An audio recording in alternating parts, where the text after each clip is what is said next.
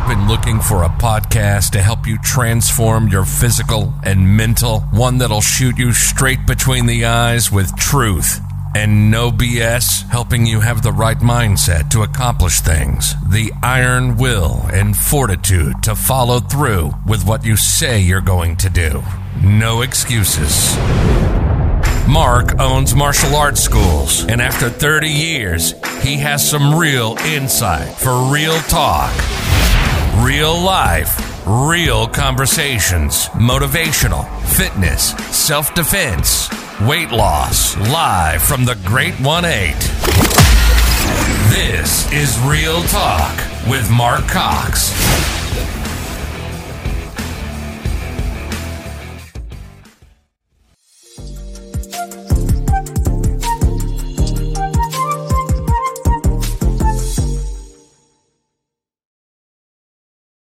Live.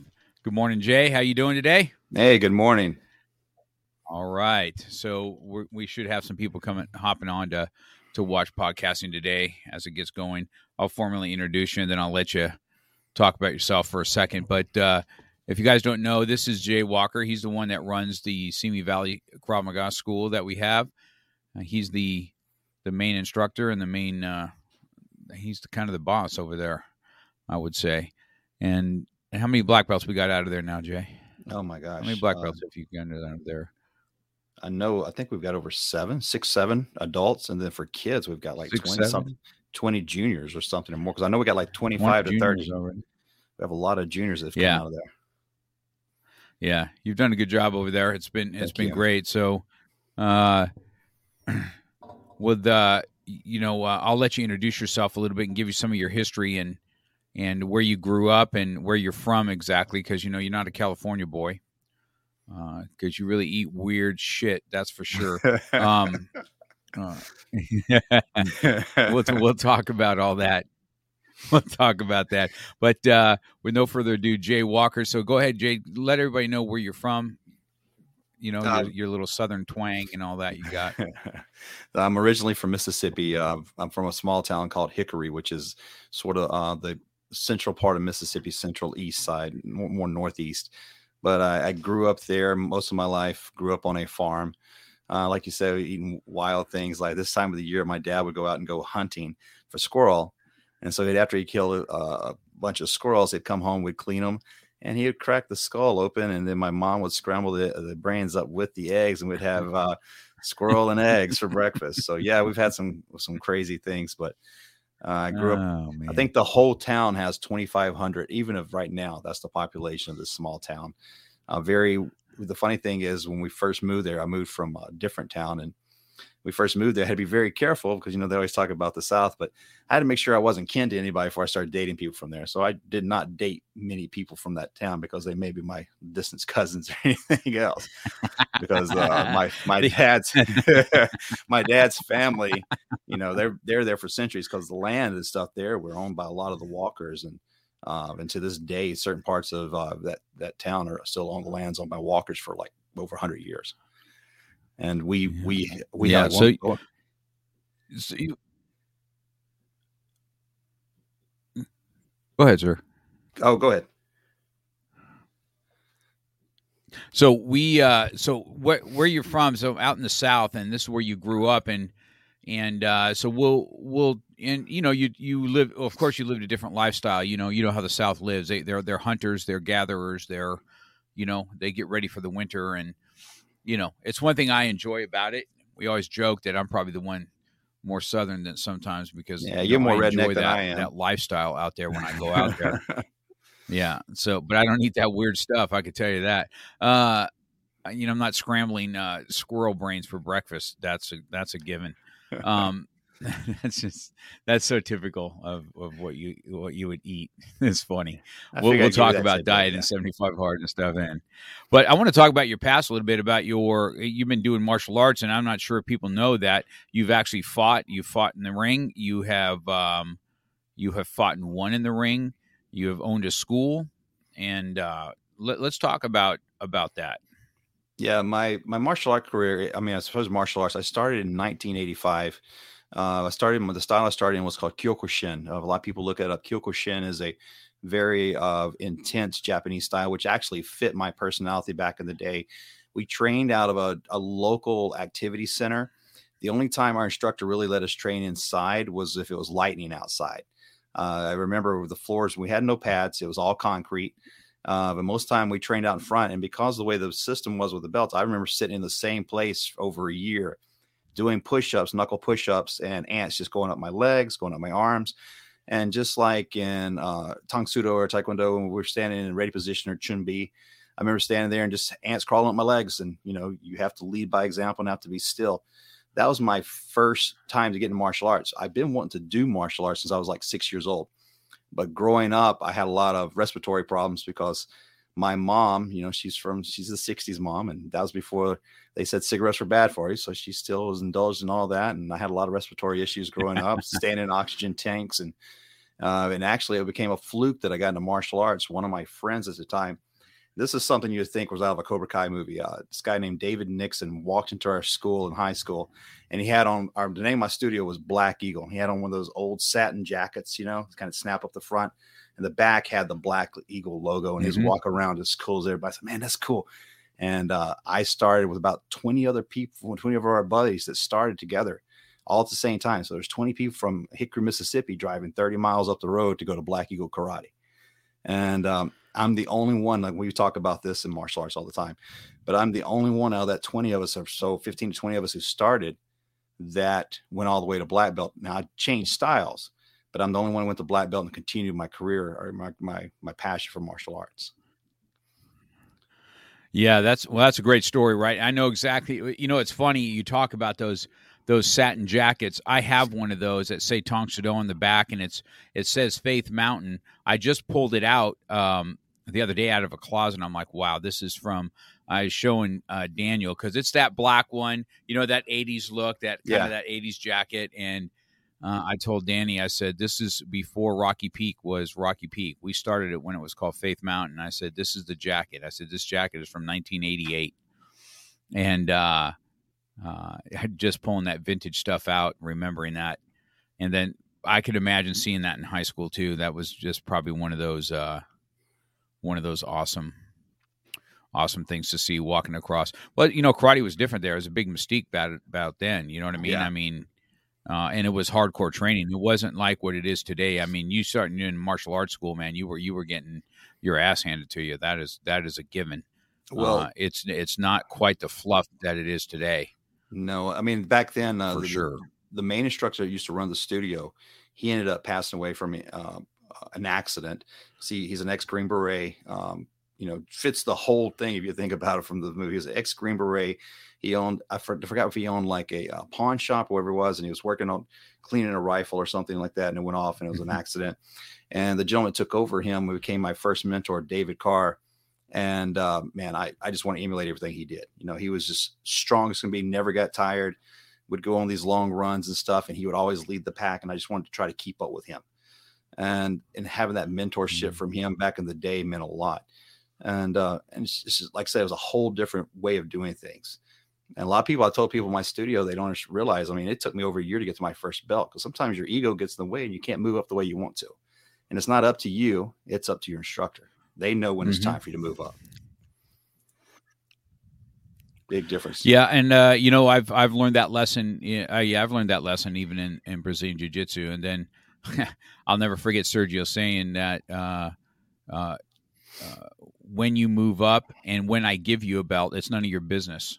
Mm-hmm. Just you know, you accept or don't accept. You know, and, yeah. and I'm like, yeah, you know, you know what we feel is what we should deserve is not the same as what what others say. So let's talk about your ring fighting back then. How old were you when you got in the ring, and what made you decide you want to do some full contact? I actually wanted to do full contact when I first started. Um, as far as getting in the cage in the ring, I didn't do that until I was in my late 30s. I did point fighting all the time up to then. Uh, what the heck? That's all right, my man. phone just, just, decided to do. my phone just decided to start talking. Okay, that's, that's all right. Go ahead. But, but um, sorry I, about that. No worries. Mm. Um, I did point fighting for a long time, but a lot of it. When I one thing I didn't talk about is I switched over to uh, Taekwondo at the time because I met this guy named Paul Bird. And Paul Bird became my my not just my mentor, but he's like my second father. He was there for me after my father passed away and everything, and led me in the right direction. He's a lieutenant colonel in the um, the military, and he trained most of the officers out of uh, out of uh, Mississippi. He's the one who taught, taught the officers program there. And I got into Taekwondo because these guys, all they did was fight all the time. And their, their Taekwondo remind me more of the Tang Soo Do you teach, the style, the, the stances, the forms. Mm-hmm. And my and our master instructor, I, I, most people don't know about Mississippi, but we went to, we'd go to Greenwood, Mississippi, and we'd go into the Delta. And I remember going to the Delta. I forgot the name of this uh, of the um, of the college that I'd go to, but we'd go there and we'd make rings out of chairs, or we'd make rings out of uh, those old desks and there's many times we'd go flying through them desk and everything, and we it was full contact. I mean, it was point fighting, but it was full contact. And I'll never forget when I, I think you and I've had this story. I've knocked my first guy out, and it scared me just from knocking him out because I just knocked out. I was a, f- a brand new first degree black belt, and he's a third degree. And I looked up to him and I knocked him out. I was scared to death that he's gonna come back and whip my butt.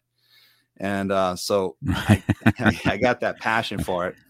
And then you know everybody knows, like in 1993, uh, the UFC came around with jujitsu and I got the bug, but living in the South, we didn't have jujitsu schools around. All of us were kick, uh, kickboxers and martial artists. So I kept training with it and I didn't do my first cage fight till 2008. And my goal is to continue to fight from that point on because uh, I was remember being at the uh, at, at the uh, weigh-ins. I'm sitting back in the chair, just relax, and my my uh, competitor's sitting up there. He's a 25 year old guy, and here I am, 38 years old. He's all jacked up, um, ex-marine and uh, he's just all serious. I'm sitting back there just chilled out, and I love the fight. He beat me. He, uh, I got in a fight, and he hit me in the mouth, knocked my mouthpiece out, and I tried to put it back in. He kept hitting me in the back of the head, and he ground and pound me on the ground, and I was out. And I said, well, my next fight won't be the same. And, and then my next fight I got into, I fought this guy, and a lot of people may have heard of back in the day by Showtime Elite XC. He actually fought in Showtime Elite XC as a professional fighter and then when he came to fight me, uh, somehow his record went to zero and zero. I don't know how that happened, um, but I didn't care. I just wanted to fight him. and I ended up I ended up tapping him out with a rear naked choke. And I was going to continue the fight after that um, for this cage and everything because I, I, got paid a little money for it, but um, I just enjoyed being in the cage and fighting. Now we did smokers all the time, but we didn't do as far as getting up in competition. But man, I loved it. I love getting in the ring and fighting. I love getting in the cage.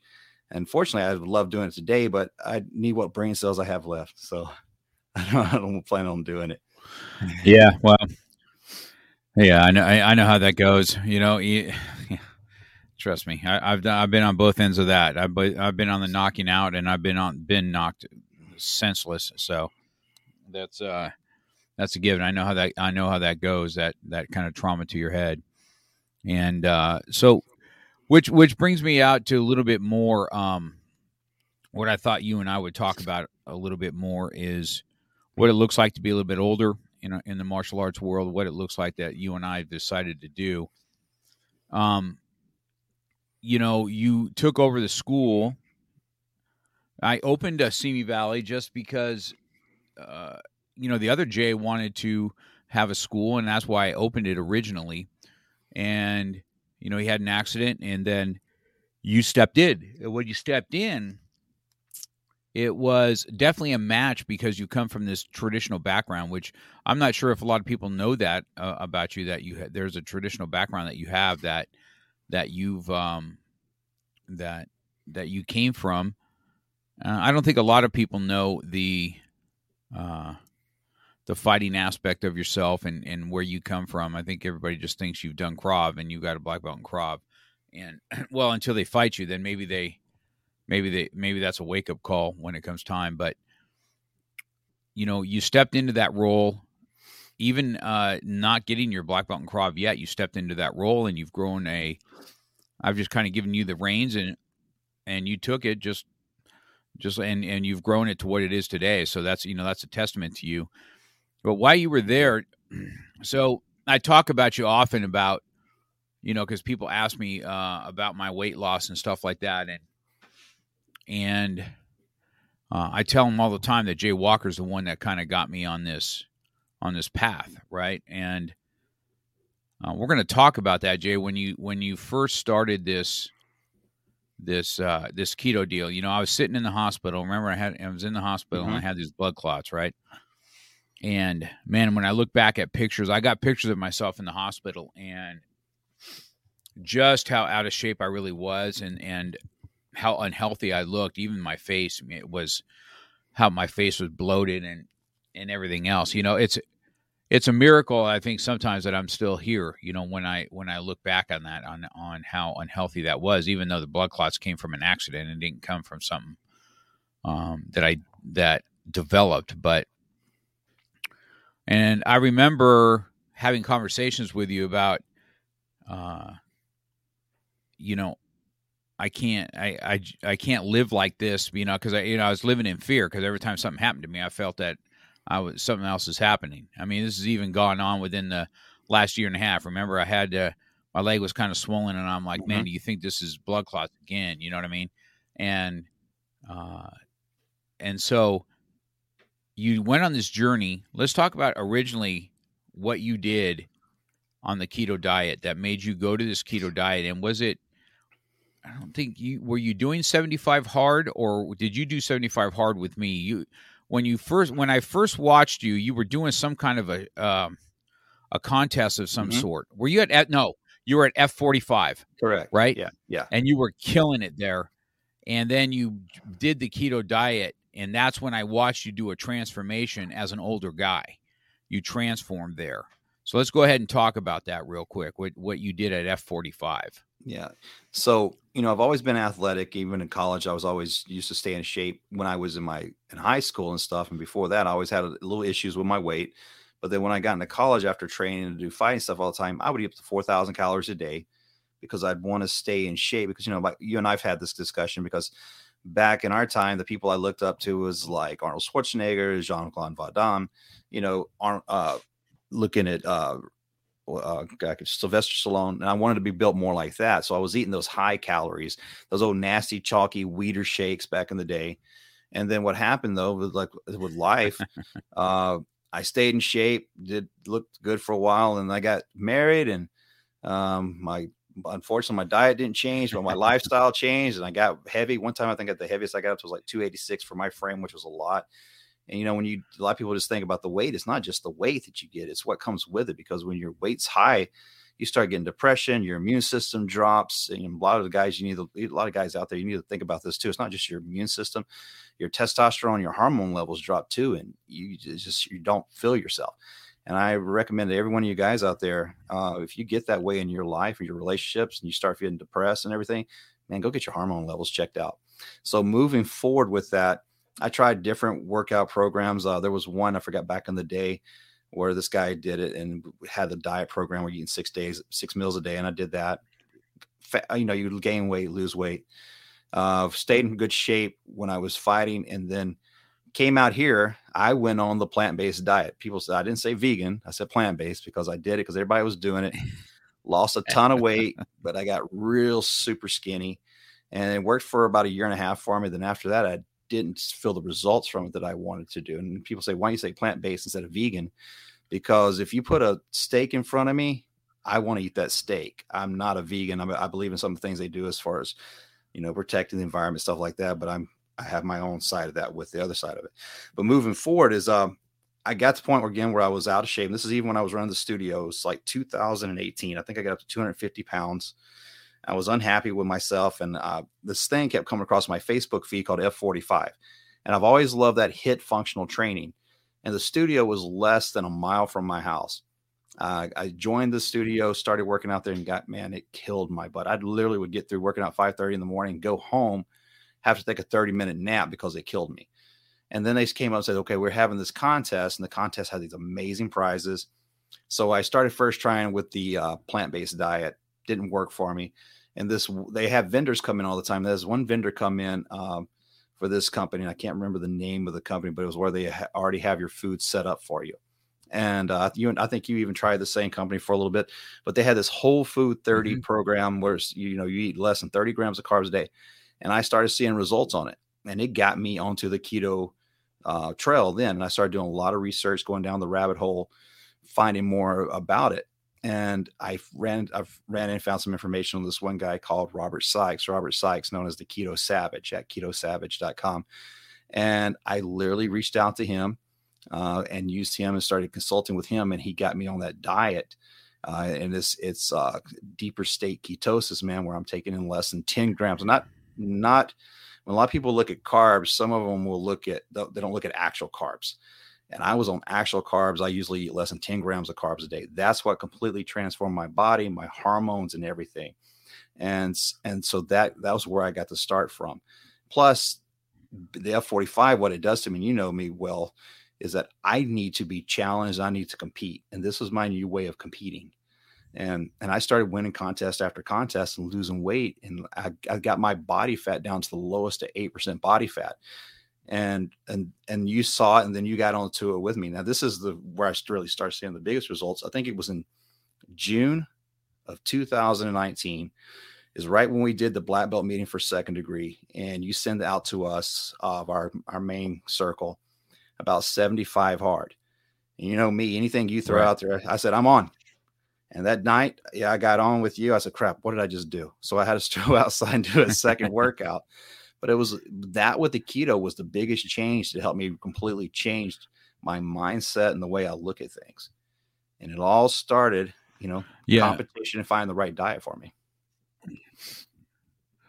Yeah, I think that, and so when when people ask me about my 75 hard in my journey and I you know I've always brought your name up and I said he did this he did this transformation uh on this keto diet and then of course he was doing that uh, you know F45 and I started that I remember I, I told you I, I looked into it for a few weeks right and mm-hmm. finally I said okay I think I'm gonna I'm gonna dabble into this Jay I'm not gonna tell anybody I'm doing it and uh, of course I did that uh, you know, I didn't tell anybody because, uh, uh, of course, I was fig- figuring that was going to fail just like everything else did. And uh, so I didn't tell anybody except for yourself. And then I started getting these results. And then, then Andy Frisella did come along when I was listening to one of his podcasts, and I'm like 75 hard. And uh, I said, wow, this is a this is kind of a, a, a revamp your mind thing, right? Not just a, a physical thing for sure and so I said, okay, I'm going to jump on this. And then you jumped on with us. And, you know, we've done the for our first 75 hard, I think we completed together. Mm-hmm. I mean, we, yeah. it was not, and it was not easy either. No, it, it was not an easy get at all. And, uh, trying to get both workouts in. And I don't know about you, drinking the water, drinking the gallon of water was my hardest thing. I think you're kind of used to that kind of stuff, so you, you didn't have as much uh, issue with that as I did. But man, that was a rough that was a rough thing, and and not having excuses and and everything else, and then at the end of seventy five hard, you can see that it even took my weight loss to a different level, mm-hmm. right? It, it it did something to uh, where I had even more uh, more results, and my mindset was more set at that point. Now that I'm going to be able to to uh, to uh, you know be able to do this this thing and, and, and lose 100 pounds because that's what I said I wanted to do is, is to lose 100 pounds. And you remember me, too, right? I was like calling you every day, and I got that blood thing uh, to check my blood every day and to see if I was in ketosis, right? But I think that's the thing about about the keto diet, why it worked, because you can't cheat and be in ketosis. You can't do it. You can't go and out and have a, a thing of ice cream or have sugar. Uh, you can't have a bunch of carbs or you're not going to be in ketosis. So if your blood says you're in ketosis, that means you're following the the keto diet and you're eh, you know you got to get your macros right so it it it does everything. But you remember those days where I was calling you every day? I mean, I'm checking my blood what two two three times a day to oh, see yeah. if uh, uh if I if, if I'm in. So the funny thing uh, about that, and I think that's really what started with Layla. Layla said, Layla said uh, is, is your husband called yet? Is because she started getting jealous because I spending more time on, on the phone with you. She says, You talk to Mark more than you do me. And so I think that's where the whole thing started. But just so you know, just so you know, Kathy says exactly the same thing. As a matter of fact, if we're driving and you call, she's like, "Oh, your husband's online." I'm like, "This, this chick of mine." Um, yeah, yeah she says the same I think she Dickie's says the same stuff. It's funny. Dickie says Yeah. the water's the Well, worst. Dickie's got his own little thing going on.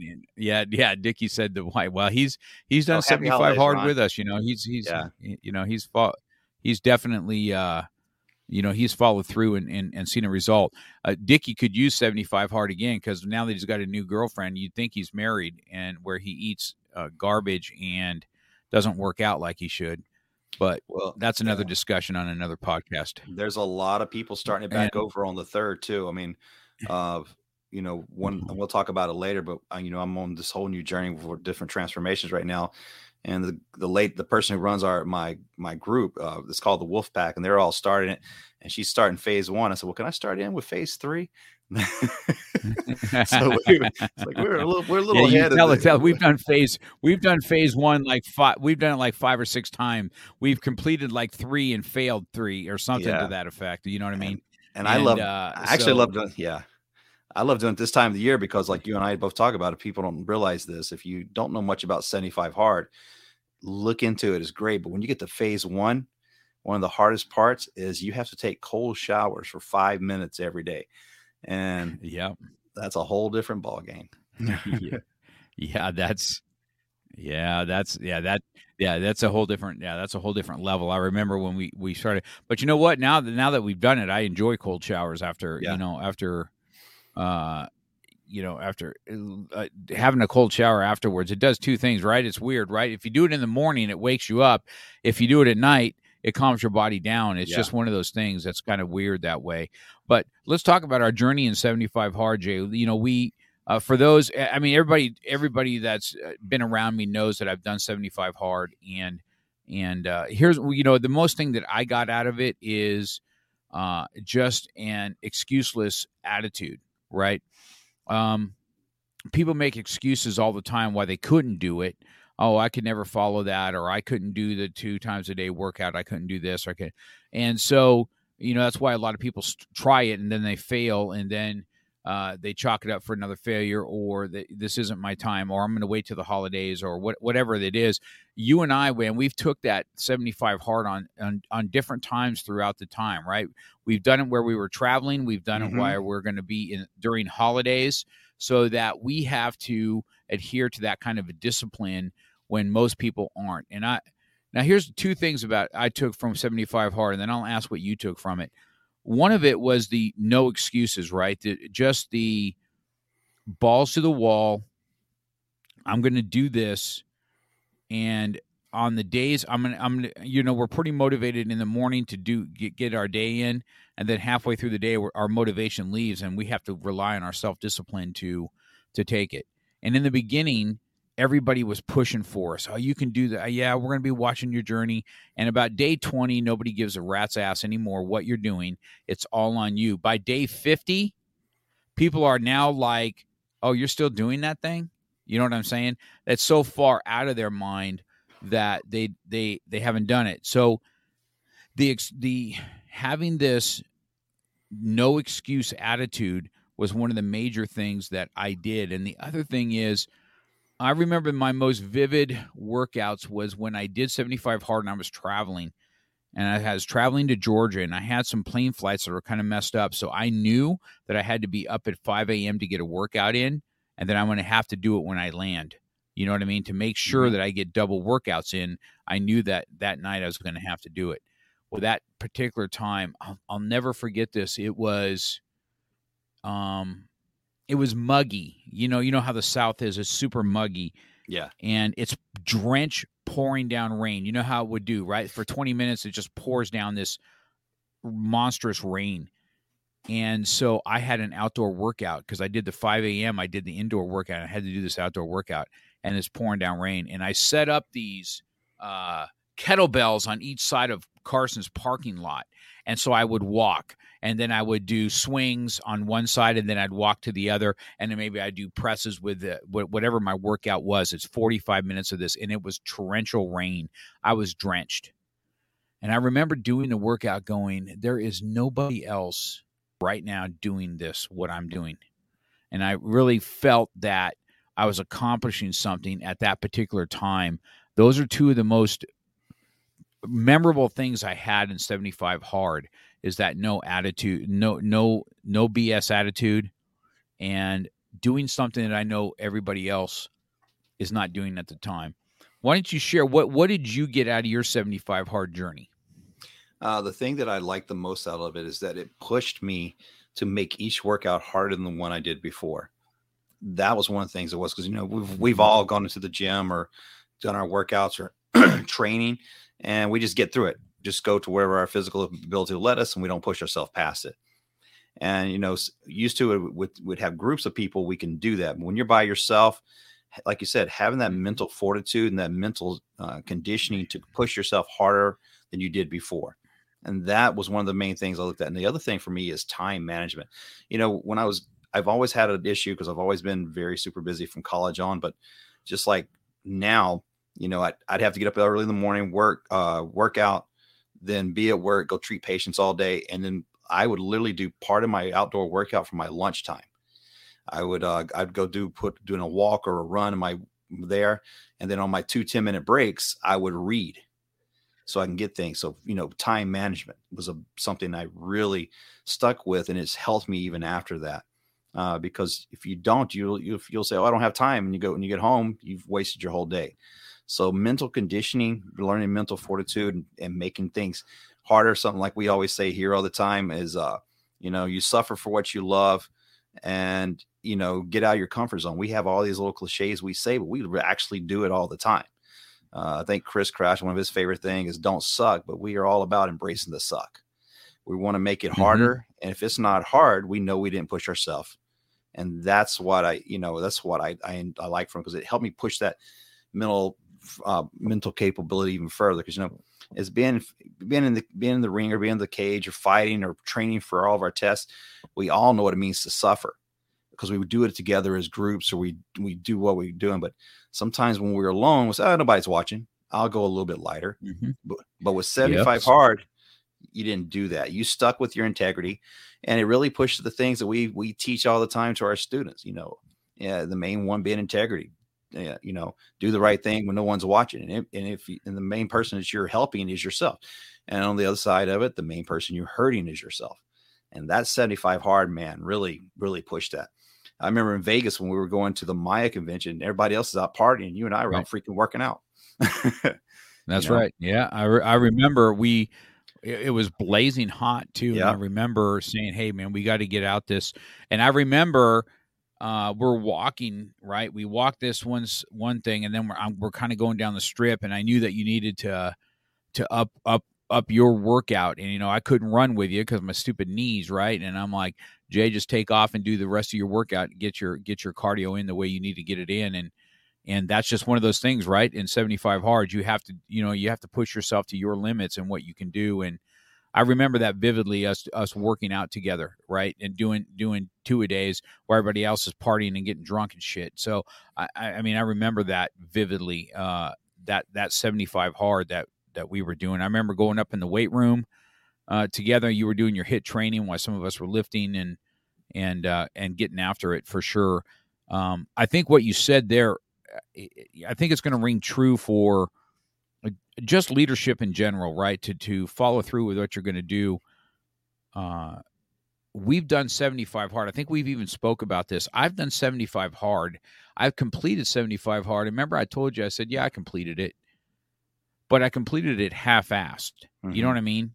So did I, I? I I marked off the boxes okay, I did my reading and I did this and and this and this and this and I d- double workouts, but I didn't really push myself on that particular 75 hard the way I should. Now, I, that doesn't mean every time I did it, but there were so many days I just checked the box. Okay, I got to do another workout. I'm going to go walk around the block for 45 minutes, and you know, you know what I mean. And mm-hmm. instead of push the sled or something like that, or something to you know to to think. So I just I went through it and I'll never forget this, even though I completed a 75 hard. And I remember telling myself, you didn't complete, you didn't complete jack squat because you just, you know, pussied your way right through uh, this in because you've already, you know how it is, right? We've already been through 75 hard. Our first one, you know, we're balls to the wall how it was.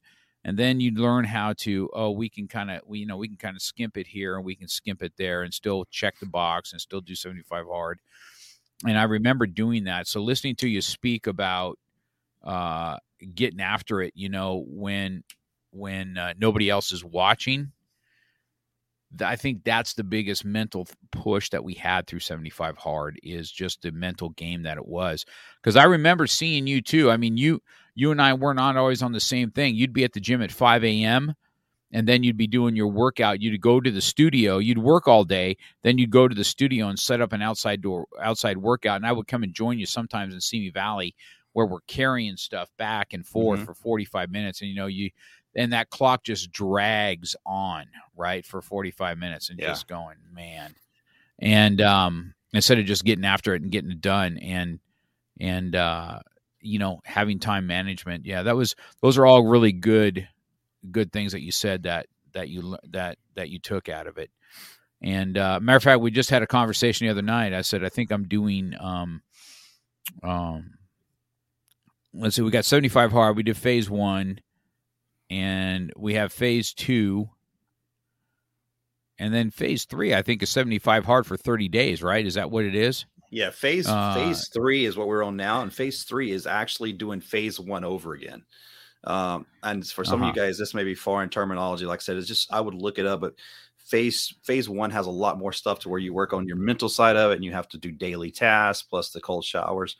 I actually think phase one was the for me, you know, 75 hard the first time we did it was a turning point. But like you said, I felt several of them and I've gone through some of them. It was just like, okay, we can do it now. But it wasn't what the whole mm-hmm. reason Andy brought it out for. Phase three, it I mean, excuse me, phase one last year came at the best time. Because dude, we just came well, we just we were going right through the middle of the pandemic, training outside, how are we're going to keep the studios going. I mean, and I was burnt out between that and have and I'm about to go back to it again in my work today. You know, going back to wearing N95s or and uh, K, uh, N95s and dr- gowning up and everything. So I was burnt out, and I took a trip to Joshua Tree to get my head straight, and I started phase one.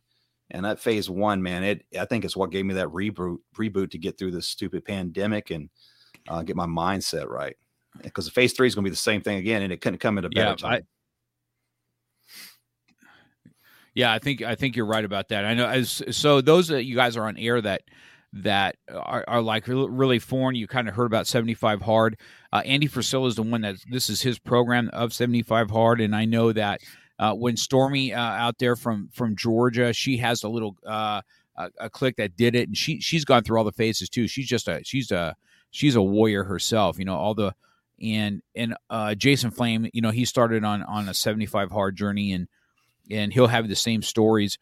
But um, I think that so you guys that are first listening to it, you know, it's five tasks. Just so you know, too, I, I've also got people that that say they've done seventy five hard, and they're like, "Well, I, I only drank half the water." Well, then you didn't do it. I don't know what to tell you.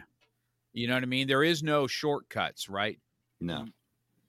And so, um, you see me drinking water because I'm trying to get ready for this next phase, and I'm getting ready to do. So I got to start drinking water now, so I can get get ready for drinking a gallon of friggin' water.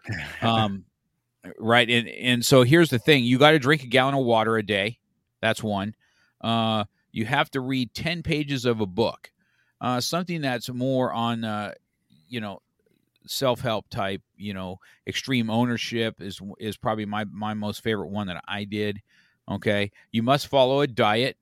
Okay. And you cannot cheat on it. Okay. And there's no alcohol for these so 75 days or 30 days or whatever you whatever whatever phase you're doing you have two workouts a day uh, one has to be in, in, outside they can both be outside but one has to be outside an outside workout of some sort and then the rest is you have to take a picture of yourself every day and then you have to look at your your progress at the end of 75 days. This is the five tasks of 75 hard and and i've heard a lot of people say well that doesn't seem to be all that hard to do.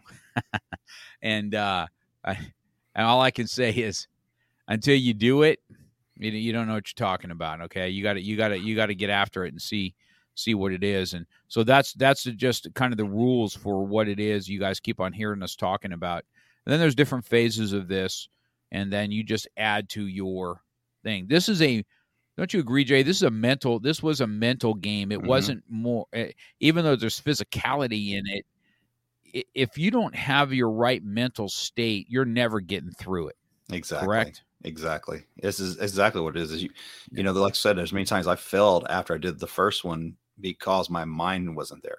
If your mindset is not in there, you're not going to do it. And sometimes it's like what we talk, we we use each other's accountability. You know, sometimes we put this stuff out there for you guys is because it makes us accountable. And uh, because if you're accountable, you know, unless you just go and give up on yourself, or others, you don't care as much, but it does make you accountable. And going back on accountability, one thing I've also noticed that we've done this is has to do with you more than anything else.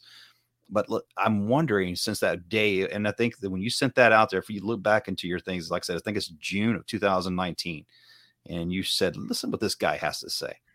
And you think of how many people jumped on the bandwagon then. I think you and I were the only ones who finished the first one. But since then, it, you probably have got over 100 people or more who have done 75 hard because the way that one podcast mm. changed your your idea of it and the lives it has changed from weight loss to looking at diet to mental discipline picking up reading habits uh, some people they don't even read a book anymore just picking up a book and reading and you know increasing your your your learning it makes a big difference and that all came from that one podcast that he put out that you did and it, it's you know and it set the seed to spread it to other people. Like you're talking about Stormy in Georgia. I mean, what she's done from there, and she's moved on with this group. Uh, from each one of our studios, all the people who have done 75 hard, all the ones from John's studio and Brandon's and Jason's studio, you know, and mm-hmm. it just spread yep. through it. So it's it, it's had an impact on almost everybody in our not just in our studios but in our life. Yeah, we got to thank Andy Frisella for that. So you know yeah. he he he you know he sits there and he doesn't probably realize on on how much he's done done to to mentally change. And i think so part of out of there uh, you know i'll ask you your favorite. My favorite book when i read was extreme ownership. It's it's not an easy read. Jocko's book is not an easy read. Yeah. it's an easier to follow to listen to but that's not part of 75 hard. You can't listen to books. You have to read yeah. books. Yeah. You know what i mean? You have to comprehend. You have to have the discipline to sit there and read 10 pages. And i don't know about you but there's there's been a time or two that uh um that you you want to re- you want to read and you're so freaking tired that if you lay down to do it you're going to fall asleep and then you fail 75 hard. I think jay i think jason flame that happened to him. So i had to make a mental shift on what i do. So i bought one of those he- patio heaters outside and yeah. i read outside I put yeah. a patio heater on and I read outside, whether it's super hot or super thing, and I'm able to get through my through my books. And when I read Extreme Ownership, I think that's the one that changed me the most. It's the one uh, that's the one book that when I took ownership of my own stuff, this this you know this drives me crazy, right? After I've read the book, I just I'm so can't listen to BS. Okay, just, it, it, listen either just take some ownership on what you do. If you failed it, you failed it. It is what it is. And I think this is the best thing I've, as a martial arts instructor, taking ownership of what you do. Mm-hmm. And I've told this story, and then I'm going to ask you what your favorite book was. But, you know, I remember being a young man and I had bill collectors, right? And I would be yell- I'd be yelling at the bill collector about uh, why you calling me, why you doing this, and when I, you know they're they're calling me because of something I didn't do, right? And so I said, I, I, can imagine back in those days if I had the ownership and just say, you know, this is my fault. There's nothing I can do about it at this point. I would try and work on it and take some ownership and then go after it. Mm-hmm. And when people make nothing but excuses, including like, oh, I got to work out, but I can't find the time. I got to go on a diet, but it's the holidays uh, I didn't come to class or I didn't work out because this, or they like to put blame on other people, right? Uh, it, me, I'm a perfect example of this. Uh, Mr. Cox is just too hard, or Mr. Cox is uh, he's too hard on on me uh, uh, on that, as ex- as opposed to looking at yourself in the mirror and saying, Mr. Cox is hard on me because my lack of of what I'm doing. So this is what that's in 75 hard that book has really changed me. What was your favorite? What what book did you get out of it in your life and that you've you still use the direction of it today? Oh man, so you hit it at the nail on the head there. I went through the whole series by Jocko um, of all extreme ownership, his management, and I because like you said, I, from the management side of it, I, I enjoyed it. Uh, a lot of so the stream ownership had a lot to do with it.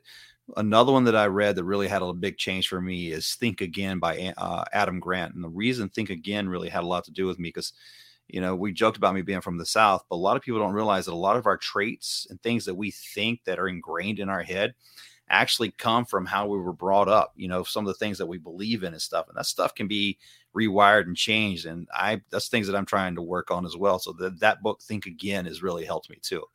Um, but man, the just funny, I'm going back to the extreme ownership, but we do that a lot anyway. But like you said, sometimes uh, I have to be careful because I get I get too hard on people, and I got to realize that you know not everybody think. And I go home later, I said, should I should have done that or not? And so so I'm going to put you to this uh, extreme ownership and think again because extreme ownership, yes, I'm going to be hard because I want you to do this to yourself. But think again, did I do, did I handle that the right way? Because I, I my, my son, uh, Jake, he gets on to me all the time because, you, you know, we'll be talking just like this and I'll be cool and calm and collective. And then if you pull up beside me and you do the wrong thing, that switch changes just like that and I will go off and uh, he said, Dad, that's something you need to work on. He said, I think, you know, that's not exactly the right thing you want to do. You know, you just, you see, you know, sometimes I'll say, I want to get that son of a, you know, and put him on side of the side of the uh, curve and knock their teeth out. And he said, Dad, people don't think that way. I said, I trying to change it. I mean, this goes back to the English, but yeah. So extreme ownership for sure. Think again because uh, I'm trying to continue to change my mindset and stuff. And work on those things, you know, because as an, and I take, and it goes back to extreme ownership. Just as an instructor, you know, we get so passionate teaching. I love teaching. And I think that's why I chase, and for the people who do not know this, I came out here first in 2009. We first came out here in 2006, and I didn't stay here. I stayed at home with my stepson and my daughter, and was my son, so we can get his career going and acting. And uh, then we moved out here together as a family in 2009. And we moved back home because honestly, I hated LA. I hated LA when I first moved out here. But as of when I got out here, I got a little bit of bug about Krav Maga. And so that's when we moved back in 2012. So for him to follow his career and me to get into Krav Maga. And I had that passion for it and I love for it. But sometimes when I teach and stuff, I when you're pushing that to people, sometimes it comes off a little harsh. And uh, so that's why I'm thinking, okay, I want you to have extreme ownership, but I've got to remember, I've got to translate a little bit different to some of my people here because it's not you know it's it's it's my passion may be a little bit too hard sometimes so yeah that would say i, I know that's a long I, run on the two books but yeah i I, I think i have to agree with you i know exactly what you're talking about i get you know it's got it's, it's, it's flipped to the other side too you know i I used to be super like that too, right? I, I used to want people's black belts more than they wanted it themselves, right? And at this point, I guess because I'm kind of an older guy now, and uh, you don't want to put in the work. I don't really care about you getting your black belt at this point. You know what I mean? Either take some ownership of what you're going to do or don't do it. I don't. I I just don't have. It, it's the same thing in business, right? You know, uh, watching people that are. Uh, um, uh, watching people say they're going to do something and not do it or have an excuse why it can't get done I just just I just don't have I've got zero tolerance at this point for it, right? It's just uh, you want to be a black belt, great. You don't, don't. You, you don't want to do what you need to do to put yourself through it, then don't do it. I don't know what to tell you. You know what I mean? These are the rules. Here's the ground rules. Follow the ground rules. You're going to have success. If you don't, you're not. If you're going to yeah. give me an excuse or my family's got to do this, and then uh, then what do we do? We teach our children that we make excuses, or we kind of do a little white lie to make sure that well, we can't make it because of family. Or I don't know about you, man. COVID has been the number one bullshit story on the planet. Oh, you know, uh, uh, because of COVID, or uh, we might have been exposed, so we can't do it. I mean, I hear it all the time. And at this point, I'm just like, I just throw my hands up and say, okay, well, just let me know when you guys are going to uh, you know, fulfill what you want to do, and then then we'll we'll go from there. And and that's just kind of how I handle it at this point. And so I agree with you. I I I flip on the other side too, where I just I got zero tolerance. And not everybody thinks like we think. That's that is hundred percent true too. And um, I've listened to Jocko's stuff ab- um, about that, and I guess I've learned that extreme ownership is something me personally. I can't worry about if you're going to have extreme ownership. I have to worry about what what I can do and what I do, and exactly. that's that's one thing that I've kind of taken from it. I'm sure that just like yourself, right? You have to have ownership in well, I'm just like you. I can get pretty passionate on the road if I want. I wouldn't mind pulling somebody over and beating their ass half the time either. But, um, you know, and and so that's that's just kind of where where it is. And so it looks like, you know, we're just in that same boat, Jay. I say that we're, you know, pretty passionate dudes that that are, are growing older. What what do you see now, Jay? You know, you're you're 50 now. Is that correct, Jay? Uh, 52 in April. Yeah. You're 52 in April, and so yeah. and I'm 60, and but I don't know about you, man. If you look, you know, older martial artists like ourselves, we're pretty passionate when we get out there, right? And we get we get kind of hammered at the young 30 year olds or or what in the 20 where they have all this, you know, like man i was I'd, I'd give anything to be back in my prime and have the knowledge i do now right isn't that mm-hmm. not that weird how life is right we yeah. we gain wisdom and knowledge as we get older and we don't have the bodies to sustain our wisdom and and knowledge at, at, at the times and have that passion uh, those that get that passion as a young man and, and you you know those elite type athletes that that have that passion as a young young person what have you seen as as an older martial artist? I mean, what what do you think has changed um, for yourself for the good, and maybe uh, you know what what what what you feel is uh, kind of sucks. Uh, one thing I've noticed, uh, I have a little bit more patience and understanding. Uh, but I'm gonna tell you what uh, one of the big things that's helped is, man, we have so much resources out there, and learning that recovery is just as important as my exercises, uh, my exercise routines, my training, my recovery and sleep are one very important. You know, we joked a little bit about the cold showers, but doing everything from contrast baths to cold showers and everything to re uh, let your body heal, and uh, especially at a mitochondrial level.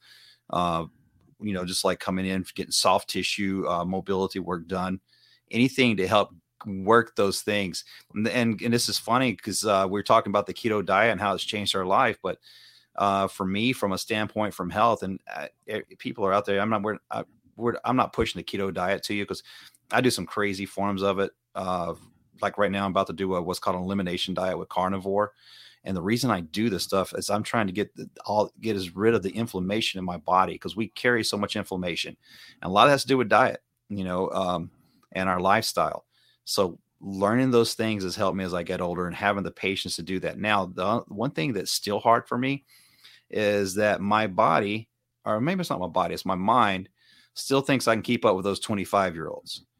So I'll be in the gym. yeah. It doesn't it doesn't help when I go work out with Jake. Uh, we used, you know, for a while Jake was here. Um, on Sundays we'd have our workouts, you know, and old man had to try to show his son that he still can pop up the weight. And then the next couple days I'm paying for it. Um, so I, so that's still a problem, and I think that has a lot to do with you know, doesn't matter how old we get, especially as uh, being a competitor, being a competitor our whole life.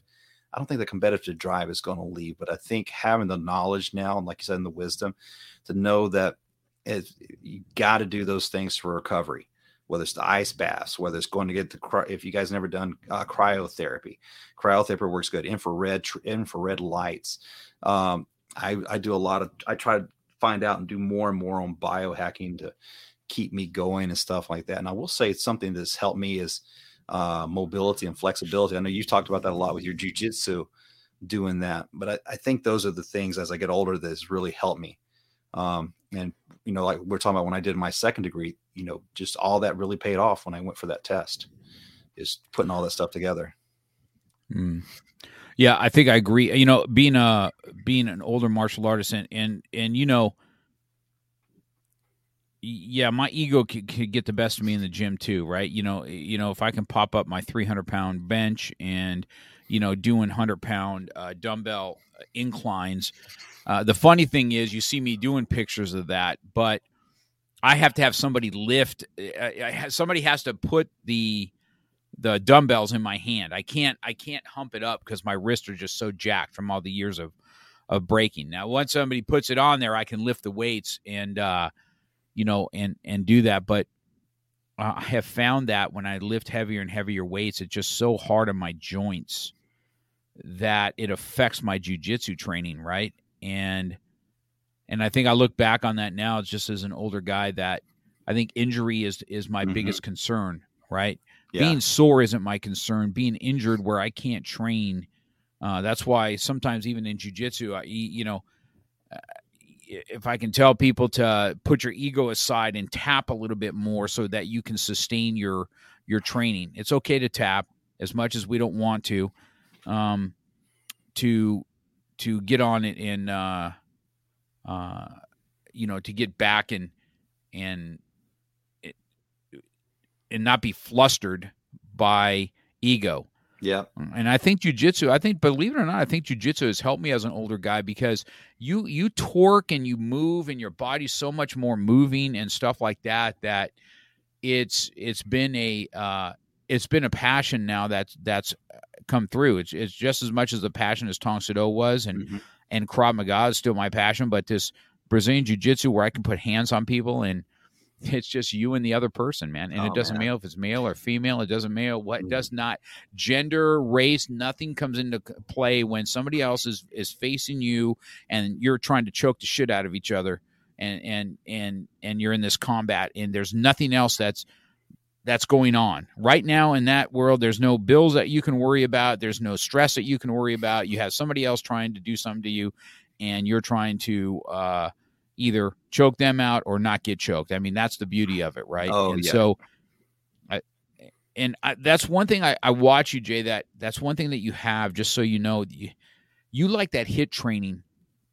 And if there's anything I can tell younger martial artists today or younger people about fitness, you are correct. We we were in the world of Arnold Schwarzenegger, Lou Ferrigno, big, bulky, dudes. And it's what we liked. And if you don't have functional fitness, I think it's a big detriment. Mm-hmm. It, it's not good for your it's not good for your joints. It's not good for anything else. How we trained in the martial arts, right? We just did nothing but kicking in the air. Remember those days? Oh, and the makiwara boards, kicks in the air, hook kicks in the air. Yeah. Oh I mean, yeah. And you kill your body with that stuff, like the makiwara. Have, oh yeah. We just didn't have functional fitness. No. I don't recall having that. Or wouldn't it have been better for us, right, if we could do 20 pull ups more than I could uh, bench press 350 pounds? You know what I mean? And that you can pull yourself up or or do those kind of uh, those type of calisthenics where you have you know i guess that's the beauty of wrestling mm-hmm. you know wrestling and and gymnastics is there better sports for pure human uh, strength of, of of your own body weight and what you can do with it. So, oh man, um, you go back and look at the the videos from the 50s, 60s, and 40s, and you look at how they trained, and even before that, you know, people know anything about functional fitness. Look where kettlebells and uh, the club training. You know, the clubs. People see the clubs. If you on, if you guys know what I'm talking about with the clubs or the maces, those are actually a lot of that. And uh, we have talked to Master Carlin about this because his history is a lot better than mine, but that stuff was created back in the mostly like an Ottoman and the Turkish Empire. They used to train to make holding swords better, and the kettle and the kettlebells, the mm-hmm. functionality of kettlebells and what it does for your body. And uh, you look at these guys, like I said, the, remember the peg boards that they used to have in the old gyms where you oh, yeah. the pegs. Yeah, we have one. We, eh, we yeah, yeah, we have yeah. one here in the studio.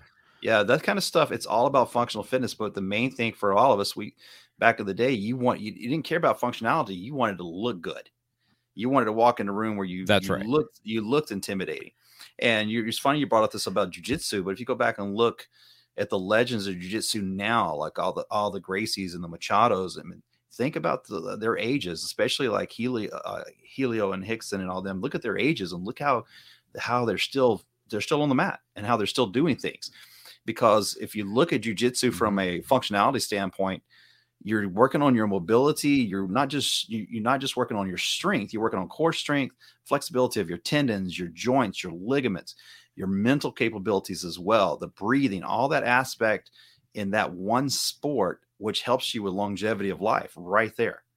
And plus, the other thing, one thing, longevity of life is the people you're around. Because a lot of people, when they retire, well, you know, 65, whatever, and I see it because I work with a geriatric population in occupational therapy.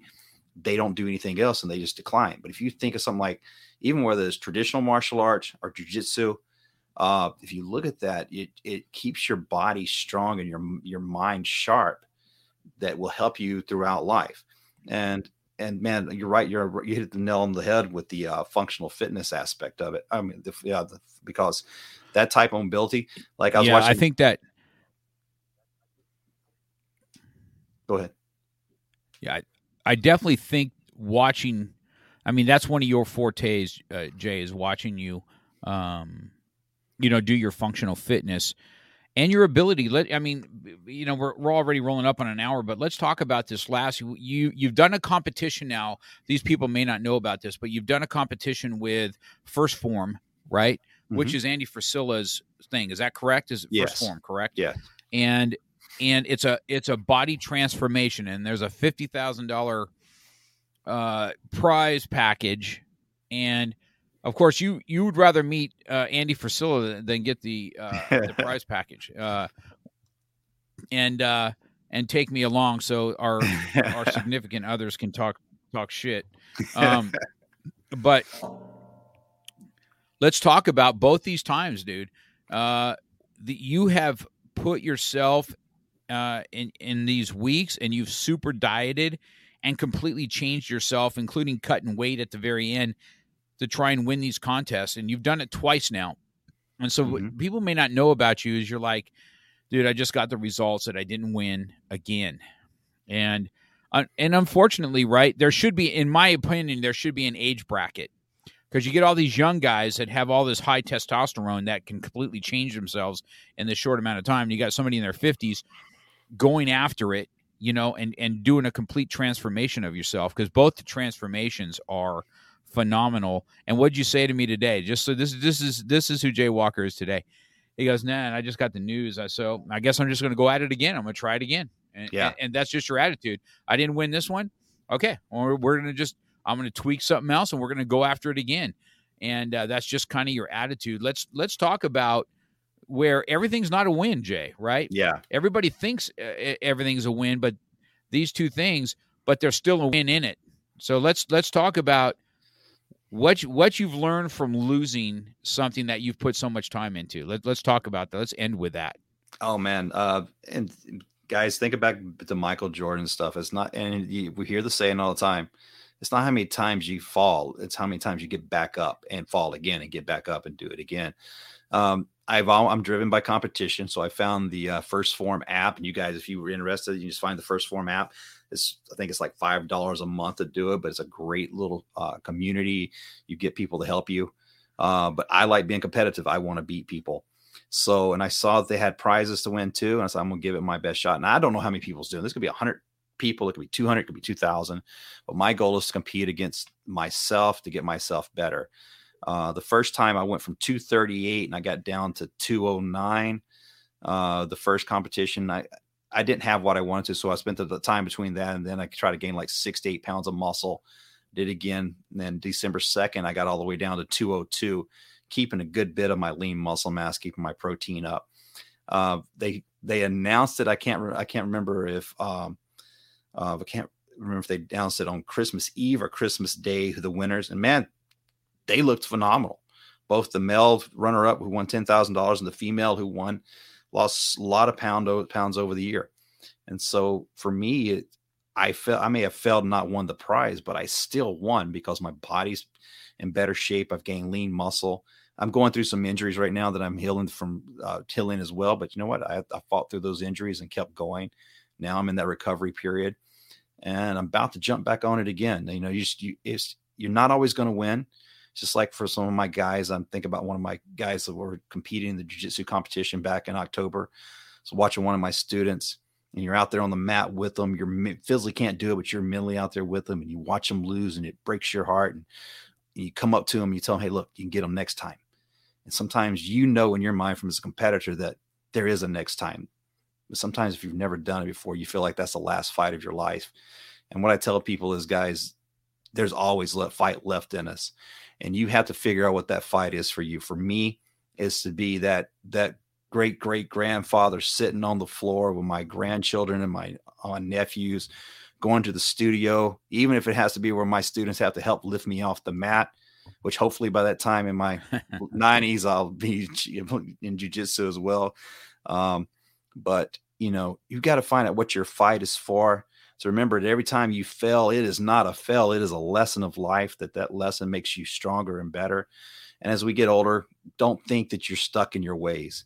There's always ways to change your mindset, to change the way you think, and to make yourself better. And to when you make yourself better, you help out not only yourself, but you help out your community and the ones that you love. And which I hope all of us remember that we we, we have certain people. We have you have your family. For me, I have my extended family through martial arts and Krav.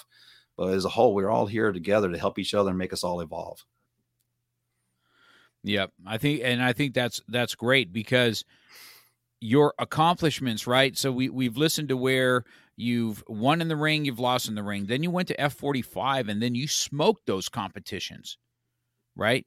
Uh, yeah. You you you you showed them what what what fifty year olds can can do and accomplish when they put their minds to it, and then you won those candidates. Then you go to this first forma, and you uh, you've done it twice now and I know you're pushing me to do it with you one time, but uh, that's a major undertaking. You know, I I'll I'll think about it on the next go around because you know once I jump in, it's going to have to be all the way. You know what I mean? I, am not going to be able to do something half-assed. That's for sure. But um, it's been it's been a pleasure watching you. Uh, uh, this is why you were the one kind of responsible for me to get on the wagon because I watched you. I watched somebody in my age bracket be able to change themselves with something.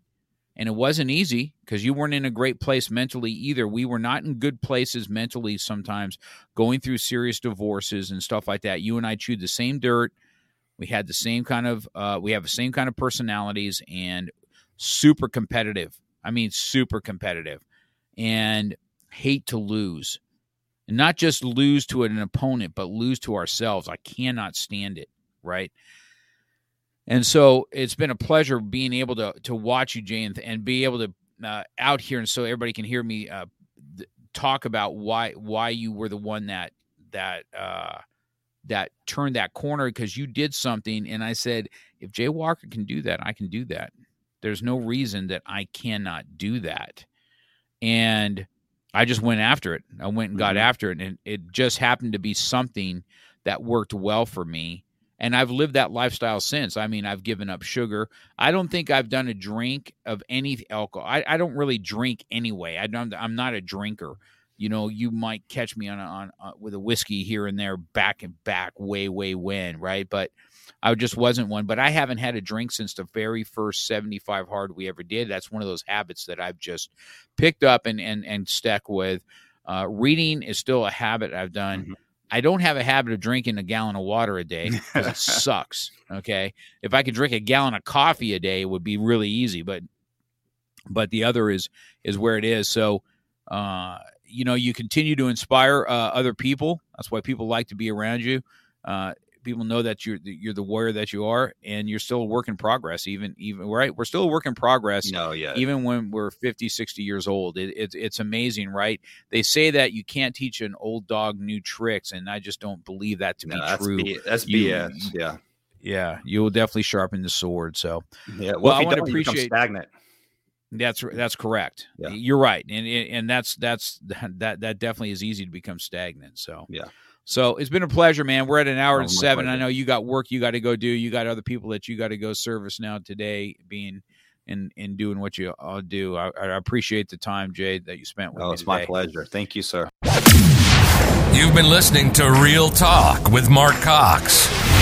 Real life, real topics, real conversation. We're passionate about motivation, fitness, self defense, weight loss and coming at it from a real angle. We hope you've gotten some useful and practical information from this show, and we hope you had fun. We know we did. We'll be back soon, but in the meantime, hit us up on Instagram and Facebook at Mark Cox 100. Make sure to subscribe and review.